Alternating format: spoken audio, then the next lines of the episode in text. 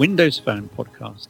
Insight number 73, recording this on Monday, the 26th of August 2013. It's Steve Litchfield standing in for Ewan Spence. Ewan's jetting off across the world again, but uh, maybe he'll fill you in more on that in a week or so's time. Um, in the meantime, I have Rafe Blandford with me. Hello, everybody, and a big thank you for Steve for filling in. We always get a lot of um, fan mail for Steve when he's on the Windows Phone podcast, despite his uh, Symbian origins. But those of you who listened to the last Symbian podcast will know that Steve is giving serious consideration to making Windows Phone his primary device, if it's not already. Well, in fact, t- this is interesting because two weeks ago I ran a Symbian device as my main device, my main phone, for a week. I then switched to Android 4.3 in the shape of the Galaxy Nexus for a week solid. I've now been running Windows Phone 8, GDR2, Nokia Amber, etc. on the Lumia 20 for a week, and my SIM card's still in it. So maybe that in a moment. I wanted to start there, Rafe. Just to, I saw a story posted by you midweek. Um, the Lumia 520, which I've also got here, it's kind of my uh, a backup Windows phone, and I loaded up with loads of games for the relatives, small kids and relatives. It's cracking value. £59 now on pay as you go in the UK. I mean, Ewan wrote an editorial, I think it was this morning, actually, pointing out that uh, things like Nokia's Asha phones and the, the Series 40 and the smarter phone phones, and they're, they're fully featured um, feature phones, if you like, they're actually being encroached on now by Windows Phone, not just by the, you know, the Android competition. And and really, you could argue that with the 520 available that cheaply, there's almost a need for half of Nokia's feature phones just to be completely axed because Windows Phone does the job a heck of a lot better. Yeah, it's a really interesting one. This, I mean, it, to be fair, it is the 520 on a particularly good deal, and this uh, you have to kind of read the small print. Yes, it is 60 pounds, but that's if you're upgrading from an existing pay-as-you-go phone, which generally means you need to have about six months you know, of using it with regular kind of top ups. Um, but actually that's going to apply to a lot of consumers. So, you know, power users looking to get a good deal on a kind of a backup phone, as you just described. It, not for them, but I'm sure there's a lot of people out there going, I quite fancy trying out this smartphone stuff or Windows phone. I've seen adverts about it, maybe for the high end stuff. Oh, look, I can get one for 60 quid. And know, I've said lots of times, I think Windows phone at this low cost is better value than Android when you're looking at the features and the overall experience. You can still get Android devices cheaper. We should say that. I mean, they're at the 50 quid mark and even below in some cases, especially if you're doing these pay as you go upgrade offers. But you can in the UK now get one for 80 pounds on pay as you go. And that's available for pretty much everyone. You will have to do a top up as well. So it may take that up to 90 quid or so, but that's similar to the deal you got in the US on AT&T with their Go phone really quite incredible value for uh, a Windows phone device. And I, I, think you're right, Steve. You know, this is the problem that feature phones face, that smartphones have come down and down and down in cost. And it's not just Android, it's Windows Phone doing it now. And the perfect kind of counterpoint, you know, to talk about is the Nokia 501. I guess only 19 uh, numbers different to the 520. that's, that's available for about a hundred pounds that's, you know, a big ask to go from one to the other. Now, I think in some circumstances, the 501 might suit people better if they don't want the smartphone. It does have a really nice UI experience, but I know you tried it out, Stephen. You found it a bit frustrating as a smartphone user, didn't you? The 501 is a, an abomination of a phone. I, I, I, I, see these ridiculous marketing um, blog entries on Nokia Conversations talking up the 501. I think, are you absolutely crazy? I know they're paid to write that sort of material, and I usually love the Nokia Conversations articles, but the Nokia 501 is appalling. A, a fixed focus, three megapixel camera, a quarter VGA screen that doesn't work outdoors in 2013 for a hundred pounds when you can get the, the 520, even the 620 for a while was on, on pay as you go and under 100 pounds in the UK. And that 620 is 10,000 times the phone the 501 is. So, uh, yeah, the Nokia's Asha phones are in real, real trouble, I think. Even, even the, the developing market, surely if they can get the Windows phones over there, they'll absolutely slaughter the, the feature phones. Yeah. Uh, the only, you know, caveat I'd add to this is you, is it's tempting to look at it too much from a power user point of view.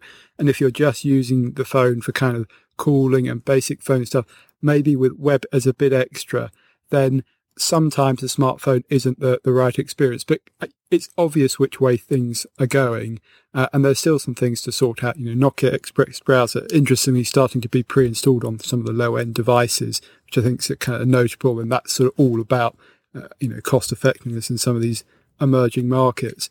But I think, you know, this is also part of a wider story people may recall that kind of earlier in the year, uh, Nokia essentially silently cancelled Meltemi, which was going to be its new feature phone uh, operating system based on Linux. And a lot of people at the time were quite upset about that because they saw a lot of potential in it. And it was kind of a holdover from the, the MeeGo strategy, Nokia's whole next generation platform strategy being based around Linux. But you look at it now and it starts to look like a more sensible decision. And you can see exactly why Nokia did it because the, the space that those devices were going to sit in, i.e. the hundred pound feature phone, is basically disappearing because it's, you know, it's being subsumed by smartphones. Now there is an assumption that can you make a smartphone platform stretch from the kind of the 50 pound device right up to the 500 pound device. I've said in the past, I think Nokia had real trouble doing that with Symbian. But I think one of the most remarkable things about Windows Phone is the way you get a very similar software experience on something like the Lumia 520 as you do on the Lumia 1020 right at the top of the range. Uh, in, in some ways, it can almost devalue the experience of the high end devices. They don't feel quite as good value. But I think you have to remember it's then about the actual the quality the components that go into it and the, the quality of the output you get. So, you know, the camera being an obvious example, but also the screen. I mean, on the 520, Steve, I would imagine the screen's okay, but you'd far rather be using something with a clear black display and, you know, those little extras that you get on the higher quality displays. Uh, absolutely. Uh, and just as a, to back that up, we could perhaps segue into the next piece. We wanted, I wanted to talk about things like Nokia Amber, which has now arrived for my Lumia 920 because it's got that higher quality display. And as a result, enables certain things that I'm finding absolutely invaluable. So if I can go there next, um, double tap to wake and the glance screen. I mean, they, they sound like little, okay, these little niceties. It'd be nice to have, but they're not showstoppers. But in actual fact, once you've got used to never having to use the, you know, the unlock button on your phone, just being able to double tap the screen and up it comes. Once you've got used to having the time and, you know, charging indicators and, uh, and new email indicators there on the screen all the time, 24 seven, without having to touch it, without having to power it in any way, they are absolutely invaluable. And they bring me right back to some of the things I loved best about MeeGo, I loved the best about Symbian, and now they're on Windows Phone on the higher quality display.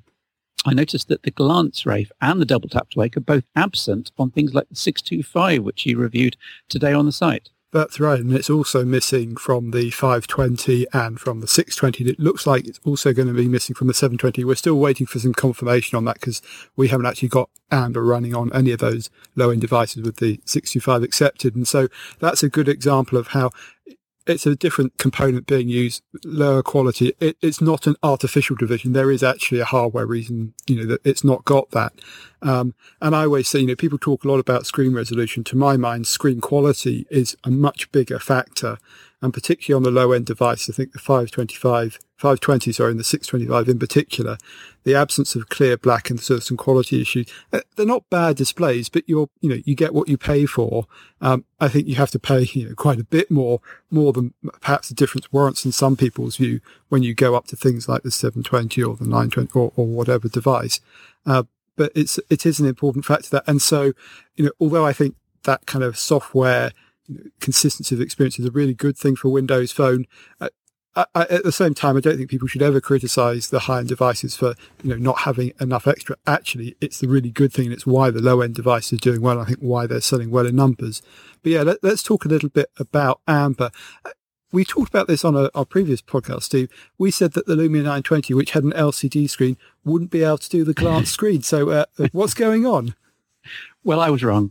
Uh, in actual fact, I was right in the sense that you cannot have uh, an, a typical uh, always-on clock just you know glowing up the pixels that need to be glowed with an LCD screen because the backlight has to be on. However, what I wasn't counting on was that rather than having the backlight of a typical uh, Nokia Lumia 920 screen running at say 100%, 80%, 60, 40, 20 in those gradations, I would have guessed based around you know the back typical backlight slider and the display brightness slider in the settings, in actual fact, it seems to be able to go down much, much lower, some, somewhere around about 1 or 2%, which is astonishing, really. So you think, well, okay, they're running the backlight, the backlight at about 1 or 2%.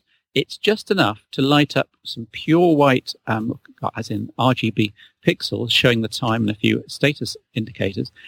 And although you can't see them outdoors in sunlight, in indoors and certainly at night time, when they get glow a nice red if you turn that on in the settings, uh, you can get an always on clock that works surprisingly well on an LCD screen and it doesn't have significant battery impact. I used to reckon with the, my Symbian devices, and then again on the things like the AMOLED screen 925, um, that you around about one or two percent per day battery charge might be used up for having this always on clock. And you know, after a week of using it on the Lumia 920, I would say it's about the same. So wow. kudos to Nokia's engineers for building that facility to control the backlight that finely into the 920 and for software to make use of it in a way that it's really, really useful. Yeah, and the other thing I like, and when we first talked about Glance, it didn't have this option. Uh, it's actually called peek and it's something you can set within the, the settings app module. And in peek mode, it'll actually turn off the clock. But if you wave your hand over the front of the phone, it's actually done with the proximity sensor. The always on clock isn't always on, but it will switch on. And I thought that was a nice extra for people who are concerned about the battery, but still want to have the utility of being able to see the time without having to, you know, touch the device or do the lock screen or the double tap to wait. The one thing I will say about glance screen is we talked actually about this on the Symbian podcast, and Symbian is still a lot more flexible in terms of what you can put on the lock screen. I find it slightly distressing that all I can have is a time. I think there's a charging indicator, and then you can have an indication of whether there's your phone's on silent or not. Is that something you've missed, Steve? I mean, if there was a couple of things you wanted to put on this uh, glance screen, what would they be? Well, the obvious one is is the number of waiting emails, and I, you know, I could have sworn I saw a number pop up the day. Maybe I was imagining it in my in my dream, but uh, surely thinking. that's something. Surely it's something that Nokia can add very very simply in, in a future display and touch update. Just to add it, something as simple as that, just one extra icon or one extra number. Uh, I'd agree. I'd actually like to see them look at the kind of the standby notifications are on the lock screen, which are customizable in Windows Phone and have those appear if possible. But yes, as a minimum, I think new messages or, or missed calls would be a nice thing to include there. But it's interesting. I was going to ask you what your favorite thing in the Amber update was. And I think uh, glance screen is, is certainly one of them. So I'll maybe ask you a question, but it's interesting for me uh, that such a relatively small feature has actually made a difference to way I use the phone because it's sitting on the desk right now in front of me, showing the time. And it's just, it just sometimes goes to show that these small experiences, which you know, basically nothing on the spec sheet and probably not that significant in terms of the you know, software development time it took, maybe a little longer in the case of the 920 in that hardware customization or, you know, some extra effort. Um, but it just sometimes says me, look at the updates and actually that one thing has sort of changed the way I look at my phone more than more than anything else within the update. But uh, is there any other thing you sort of picked up in the Amber update that you particularly like, Steve? Uh, yes, without wishing to go into the entire list we went over last time and also your feature, just a few highlights for me. Now having used Nokia Amber for a, a couple of weeks, um, the camera quality, I did a feature, and I'm sure you can link in the show notes, looking at the, the difference in the imaging processing algorithms um, pre and post Amber and it absolutely transformed the image quality on this 920. I'm now able to take good photos in in most light conditions. Obviously, there's no Xenon flash, but that aside, I'm really very, very happy. The optical image stabilization still helps. The image processing is now more or less perfect. I love the fact that they've included Nokia Pro cameras as an option, so you can download that from the Nokia collection in the store, which means that having reviewed the Lumia, 9, uh, Lumia 1020 and having to send it back after the review period, I can now get basically the same experience or most of the same experience on the 920. And if nothing else, Ray, stop myself becoming rusty on those Nokia Pro camera skills with all the interface tweaks and the reframing. Although, of course, on the 920, because it is basically just an 8 megapixel sensor, the, the, smart reframing works, but all you're really doing is cropping into that 8 megapixels. There's no actual, uh, you know, interpolating or oversampling going on. Yeah, I, I agree. Nokia Pro camera is a, a, great thing to have. And there's a couple of companion apps that go along with that video trimmer and video upload, which frankly should have been on Windows Phone a long, long time ago.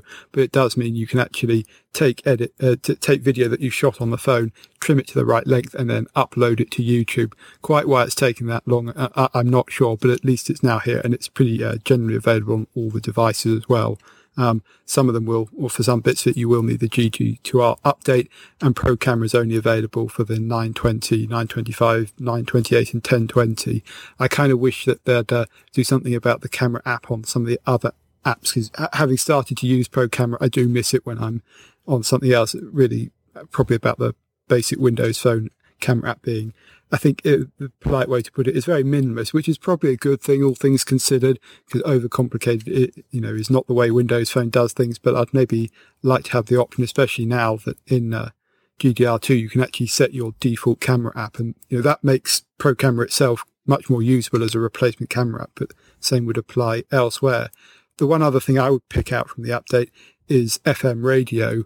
Uh, again, this is something that's returned to Windows Phone 8 having been in Windows Phone 7, so it's not really a new feature. But I was glad to get this back on the on the devices. I'm looking forward to using it on most of them. Although, uh, as we mentioned in the update, there are some devices like the 620 and I think it's the 928 which don't have FM radio because they don't have the necessary connection from the FM chipset up to the 3.5 millimeter audio jack, which acts as the aerial.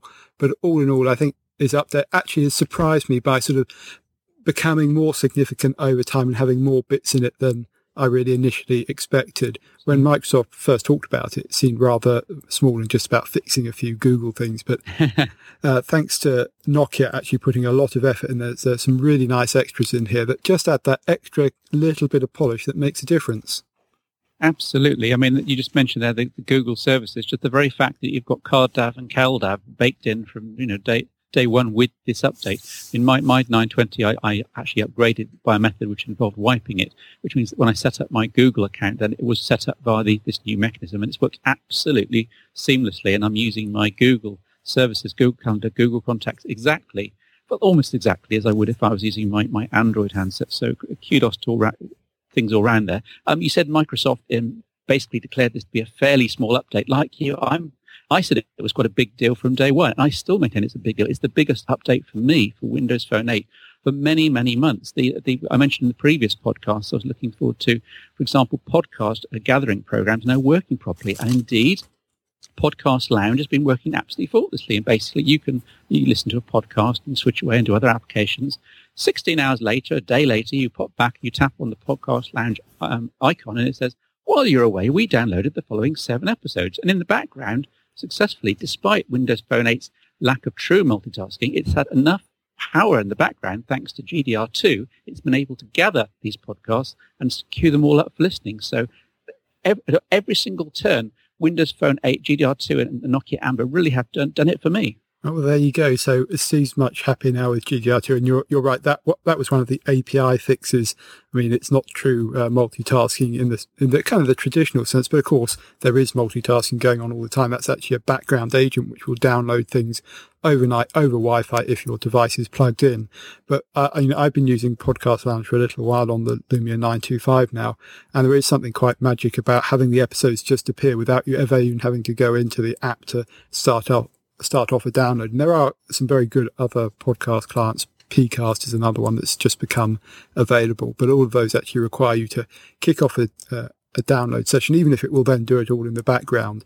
But there was something rather good about these unattended downloads. So yes, uh, I think thumbs up all around on GDR2. We're going to keep on reporting on it as it becomes available on the other devices. And I'm sure we'll talk about that on the podcast in future weeks as well.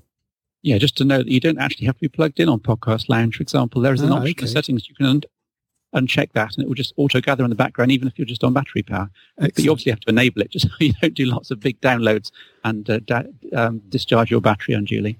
I'm just talking about the rollout of Nokia Amber and GDR2. I mean, we've seen GDR2 actually appearing um, sooner on the HTC and Samsung handsets, which is kind of ironic given how much Nokia is driving the whole scene. But uh, maybe Nokia have got more bits to test and more bits to roll in. Um, my, my 920 was upgraded via a slightly circuitous route. I, I gather a lot of people now with 820s and 920s are getting it officially over the air.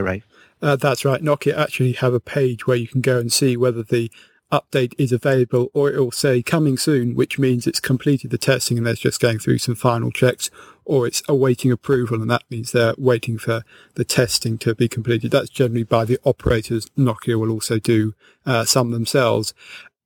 In a post on their official blog, Nokia Conversations, they said that the majority of devices should have received the update by the end of September.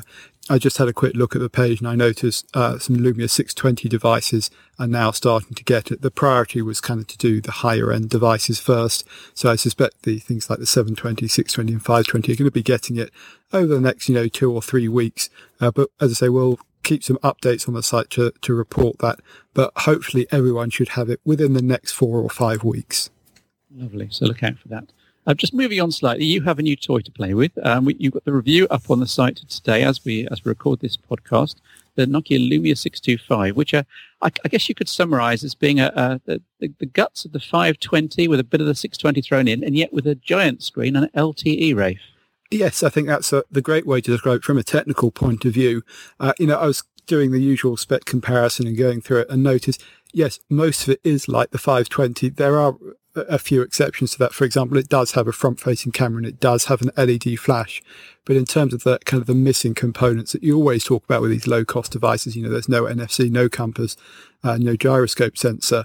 Um, it, it's more like the 520. And actually, I feel the screen in terms of its actual quality, something we touched on earlier in the podcast, yeah. is more like the 520.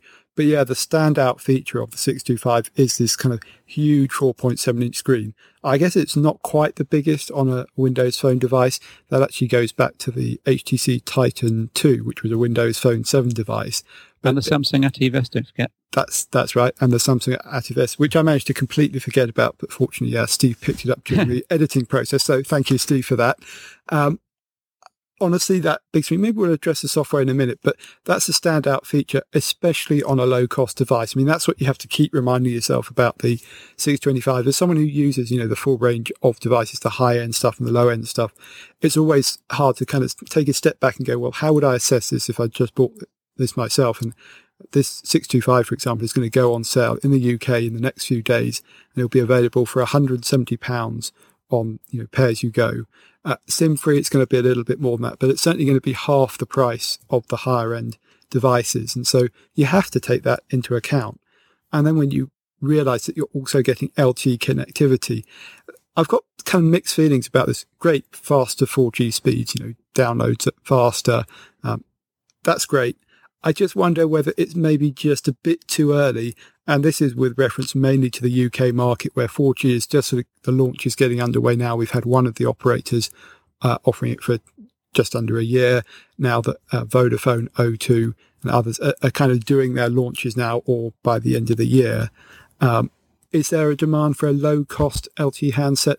Particularly in the UK, we actually have to pay on all but one of the operators a premium for having LTE connectivity of £5 a month. And I'm not sure how well that fits in with budget users. So that remains to be seen. But I can't get too obsessed by one market. Uh, I think at the end of the day, you're going LTE in a sub £200 device. That's pretty attractive. And then you add in the big screen. I think particularly in some markets, it'll be the big screen that leads it. In other markets, it'll be uh, about LTE. So, you know, I, I started off by not liking the 625 very much. You know, it was too big. I mean, I'm not a fan of really big screen devices and I thought the quality of the screen just wasn't quite there.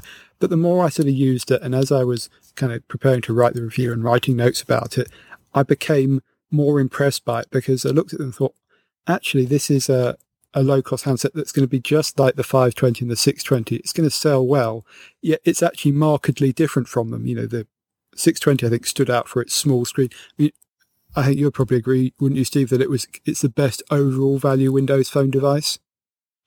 Oh, well, yes, probably. Although I would just hold out a candle again for my 920, which apparently you can now get on, on places like Amazon and, and other resellers for well under 300 pounds. So 920, which is an absolute flagship in many ways still at that price, I would get, get that over the half the money, the, the 620, but certainly the 620, especially if you shop around and if you see it on pay as you go at 99 or 120 pounds in the UK, it's just astonishing value. Yes. Yeah. Uh, uh, and that's, that's true. You have to always account for kind of not necessarily second hand prices, but you know, the cost dropping as it goes through its life cycle. And, you know, the same is true of the 620. There's been special offers where it's been about £100. Actually, now it's sort of the £150 mark if you try and buy it. Same applies to the 520. But kind of my point was, I'm looking at this and going, okay, it's £170 now. If that was £150, which I think it will probably drop to by Christmas yeah. time in the UK market, that then starts to look really interesting because it's a little bit of a premium over the 520. It's about the same as the 620, but you're getting something that, that's quite different. I mean, I think if you want the kind of get the most out of all round hardware, the 620 is still the better choice.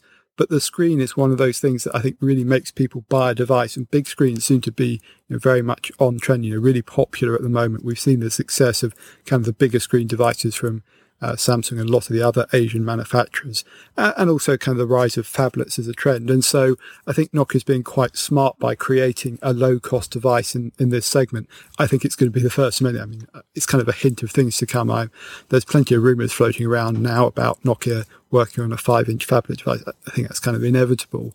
And the 625 is kind of the first wave of that. And rather sensibly, it's at the low cost end where Nokia's enjoyed most success so far this year with devices like the 520 and the 620. Yeah, and of course, in the high street shops, I mean, a assuming that the 625 comes down to say 150 pounds on pay as you go, or sort of um 15 pound a month, 10, 12 pound a month on contract, that's going to sit very, very well against the, the Android competition. Most Android phones the, in the budget realms tend to be sort of 3.5, 4 inch, maybe 4.3 inch screens. So to have a, a phone with an, a larger and as typical with Windows Phone 8, very colourful demo screens at that price point, I think it will actually sit out very well on the shop shelves. That's right, and it's got these coloured shells. It's kind of a little bit like the 620, but they're the double, the dual shot uh, shells, as they're called. But I think it's a slightly lower cost version. I mean, it comes in orange and bright green, which are uh, quite frankly quite violent colours. Um, but there's also a black and a white option if you want something a bit more conservative. But you can swap them around, so it, it's nice to see that. Of course, you don't get anything like wireless charging or anything on a low cost device. But you're right, it's got enough to stand out from the crowd. And I actually think the 4.7 inches is quite a sweet spot for that uh, screen size. If we're going to talk about negatives, which we should do, it has to bear in mind that it's a wide VGA um, resolution device, i.e. 480 by 800. Now, there are actually quite a few other devices out there you know, that doing that. So looking at the market, it actually appears that people don't seem to mind that too much. And I always think the resolution thing gets overblown and it's you know, about pixels per inch. And this is just above 200 pixels per inch. Um, a lot of people go, oh, it has to be 300 retina. But I think that's looking at it from a, a power use point of view. Sure. Again, you have to think about the price. And there's nothing about Windows Phone that absolutely requires 300 DPI. In fact, I think in some ways Windows Phone is far more forgiving, partly because of the way it renders text on screen and partly because the uh, on-screen components are, are, bigger. What I will say is that once you get up to that 4.7 inch size, it does feel like some bits of the UI are getting oversized, most notably on the double wide live tile size. Uh, this was a problem, I think, also with the 8S, uh, you know, another device and you, you, you, sort of look at the small size tiles and think mm, they could be a little bit smaller. And so if Windows Phone is to get any bigger in screen terms, I think some rethinking of the ratio or the scaling of the UI is going to be needed. And again, anyone who's familiar with the Windows Phone world will know there's rumors around that with uh, GDR3 and maybe a extra kind of column being added to the start screen with that particular update. I don't think it will necessarily apply to the the 625, 4.7 inches, it's right on the boundary. I think five inches, that's the point at which you definitely need some scaling changes. And that's what I'd expect to see. And actually, I think that'll be the next set of Nokia device announcements. We'll see something in that area. Um, but I was actually pleasantly surprised how well it worked with the 4.7 inch screen. I expected to be a bit of a skeptic about it, but it worked really well. And interestingly, I was showing it to a few friends and said, I really like having it big on the screen. I can see it. I don't have to sort of uh, screw up my eyes to look at it. Don't have to put my glasses on and, and comments like that. So I thought mm, maybe maybe I'm missing out on something because I've always been kind of a, a, fan of the smaller size screens as on the 620 3.7 inches. You know, makes for a very pocketable device. The 625, I think generously you couldn't really describe it as pocketable, but it is thin, so it's you know it's not too bulky, but it, it does feel like a bit of slab in your pocket. But I appreciate you know it, it's personal preference. And that's where it, it really stands out for me in that it's a low cost device and sort of another one from Nokia, but it is distinct from the other ones that are already available. And that's a really good thing, in my opinion. Yeah, yeah. Of course, you don't have to use double wide live tiles. No, you, can, you can instantly uh, re- resize the bigger ones and have everything at standard size or on the quarter size. And I think that might work very well on the 625. But uh, how many how many double wide do they supply out of the box, right? Uh, out of the box, you it, it's the usual ones that you get just looking here. You've got the calendar and the photos both set at, at double wide, and you're right. Actually, the small tile size, you know, that you can fit four across the screen actually work really well on this device. Whereas on something like the 620, they feel a bit on the small side. And so it, it's good that you've got the flexibility. If this was just a, a bog standard Windows Phone 7.8 device without those smaller tile sizes, I, would be a lot more skeptical about it because you'd fit less on the screen. Because I mean, the interesting thing here, of course, because there is no scaling going on, you've got exactly the same amount of information on the screen as you would on a 620 or indeed any other Windows Phone device. Um, well, actually, there's a slight exception for the 720p resolutions, but that's a very marginal difference. Um, and so, yeah, it, you're right. It's interesting L- looking at it as I've used it more. I've sort of come to appreciate having the, the bigger screen and then swapping back to something else. You suddenly go, mm, this feels a little bit on the small side. For me personally, the 4.5 inches that you get on the, the 925, it's also the 1020 and the 920, is still probably the sweet spot. Uh, but it's kind of whetted my, whetted my appetite for seeing some higher resolutions, or not so much higher resolutions as a change in the, the scale factor when you have a, a big screen. And so maybe I've been less cynical about it. I've, I've been converted in that sense by the 625. I, I don't think it's a device for power users. I mean, I think if you're looking to get a backup device, the 520 is probably, you know, a more sensible choice or maybe the 620. Uh, but for a lot of people coming to Windows Phone for the first time, you know, seeing it in the shop, you know, the big screen, the bright colors and the good value for money, I actually think it's quite a compelling proposition. It'll be really interesting to see how it does. I, I don't think it will sell in the same way that the 520 does because it is that little bit more expensive. Um, but it's going to be really attractive to operators looking to push 4G, for example, you know, that LTE connectivity. So they might be willing to give it a bit more of a, a pay as you go subsidy than otherwise, might be prepared to promote it a little bit more. So uh, it, it may end up surprising people by selling more uh, than expected. And I think the UK is going to be a really good test market for that, especially given all the uh, 4G launching that's going on uh, right now. Of course, um, one big reason why the 520 took off, apart from the price, was the fact that for that price, you can get something that, for example, plays games very well. And a lot of young people, for example, teenagers, are getting the 520. And of course, the number one thing they go and grab is some of the really good Windows Phone games. Now, um, it, is RAM a, a, factor here, Rafe? How much RAM does the 65 come with? And, and what, what, would you say about the compatibility of Windows Phone games? It, has got the 512 megabytes of RAM, so it's a lower specification uh, device. We did a, a recent feature on that and sort of it's actually a, a, very small proportion of apps and games that won't work on those devices. Actually, there's updates coming all the time. Uh, kind of some games that previously weren't compatible are now compatible, but it is the games that are, are worst affected, and it's uh, some of the high-profile Xbox Live titles. A, a, good example is Microsoft's Halo title, uh, Spartan Assault.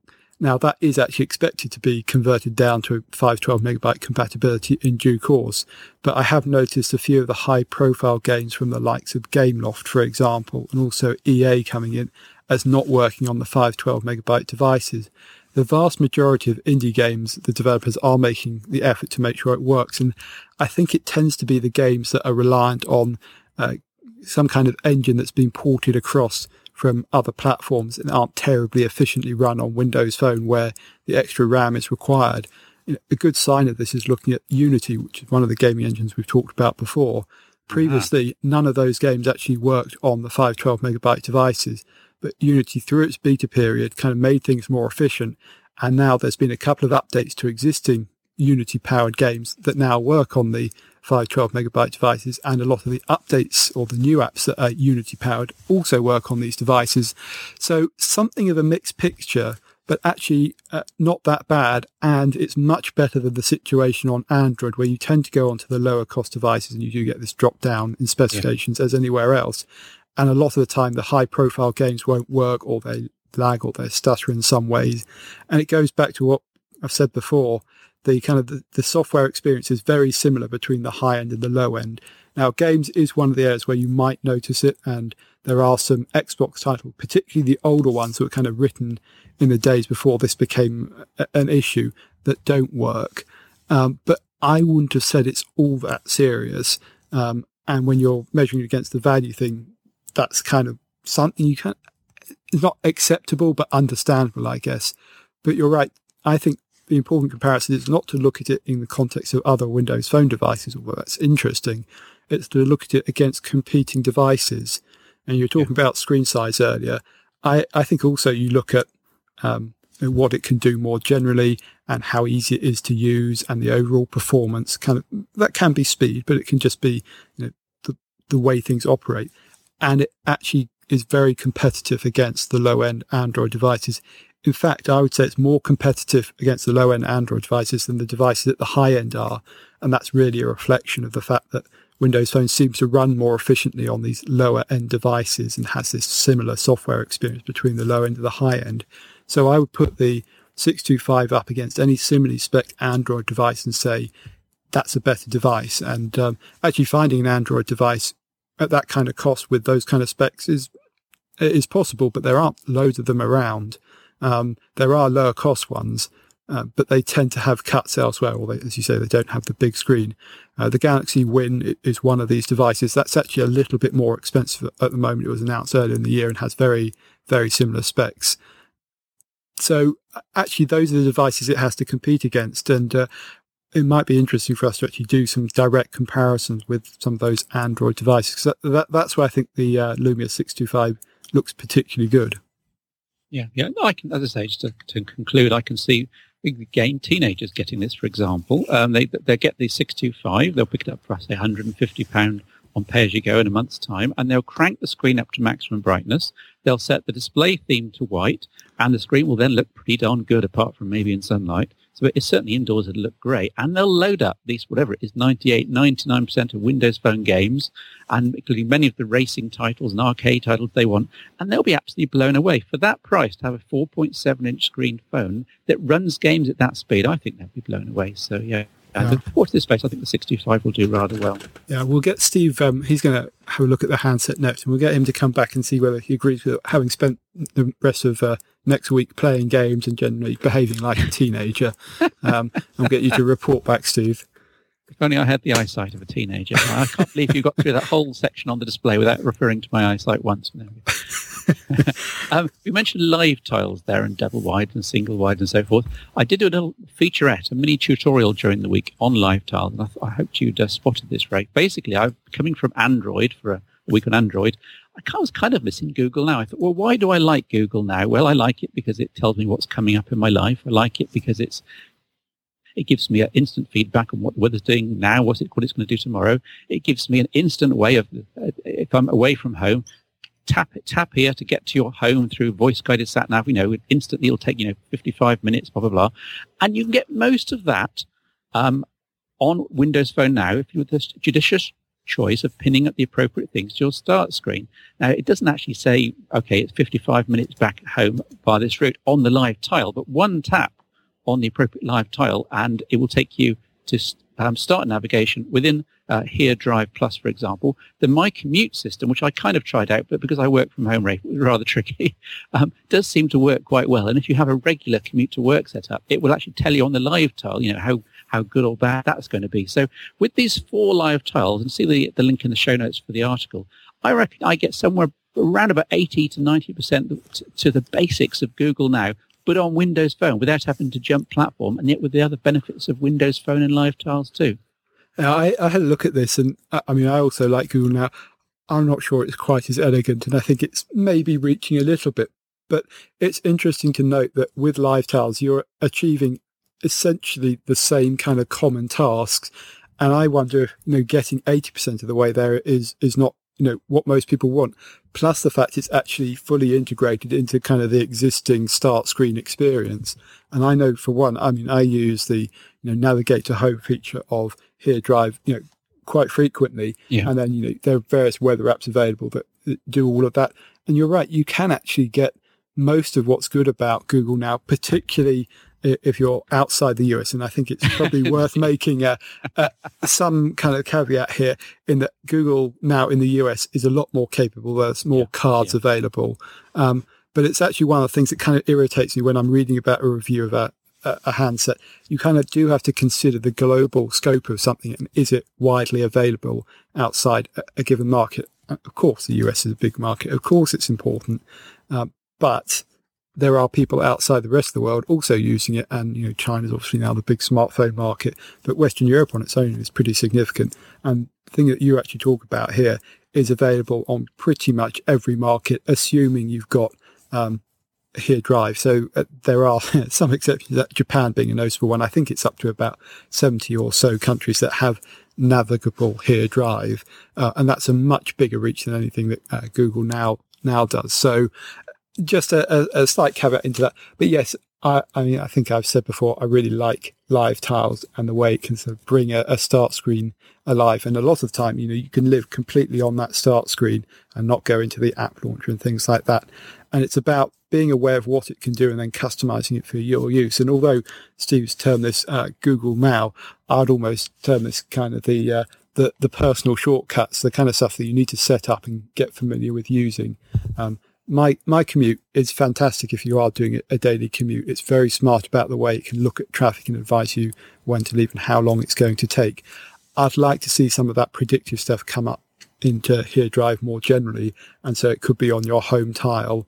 And you know, every hour or so or half hour, it could update and say it was going to take you X number of minutes to to get home, or indeed for any other uh, destination but I suspect Nokia is probably already working hard on that. So maybe a little bit of a reach to put Google Now on Windows Phone via Live Tiles, but it does make an important point that think about how you use Live Tiles, or and it applies to applies to any smartphone. Um, Google Now actually on the Android devices, in order to get the most use out of it, it makes sense to make it your default home screen. And I know looking at a lot of Android devices, people don't do that because they like their widgets and everything else. Um, and it wasn't until I, I made it my default home screen on the HTC One device that I use that I actually started really appreciating what it could do for me. Um, and I think the same applies to live tiles on Windows Phone. You need to customize them to get the most out of it.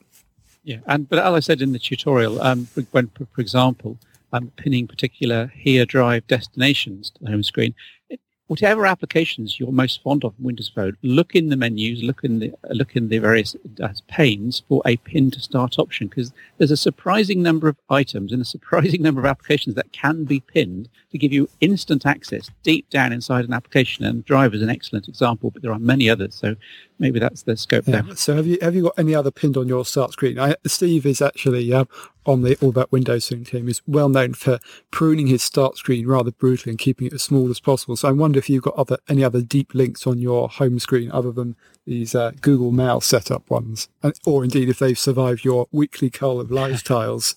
Well, obviously, I'm still experimenting and setting up. I, I, despite being on the All About Windows team for about two years, I've been playing with other platforms so much. I still kind of consider myself a Windows Phone virgin in, in many ways, and certainly Windows Phone 8, GDR2, which is kind of a whole fresh start.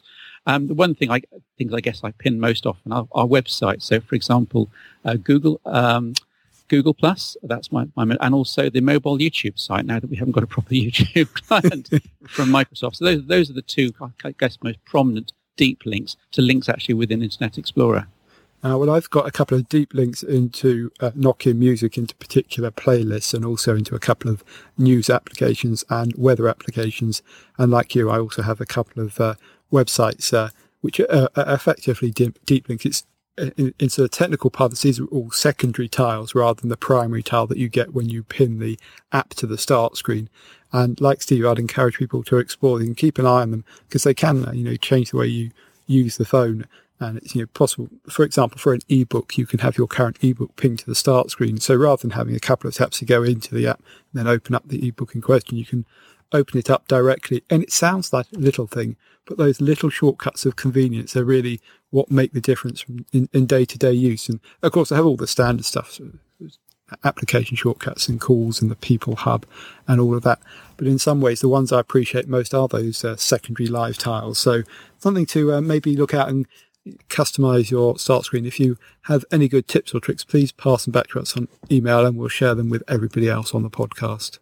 Yeah, I just to mention a couple of other deep links, which I guess are rather obvious, but deep links to the appropriate contact records for my wife and daughter, which again, uh, I probably used three or four times every single day. And you wouldn't necessarily consider them deep links; they're just obvious because most platforms do that. But they're certainly there on my on my home screen. And um, Rafe, we're kind of overlong. We haven't got to any news whatsoever, but I guess people can just go to the flow section on the website and the news section and have a read for themselves. Yes, they, they certainly should because it's actually been two weeks bad us since recording the last podcast. So there's been quite a few bits and pieces.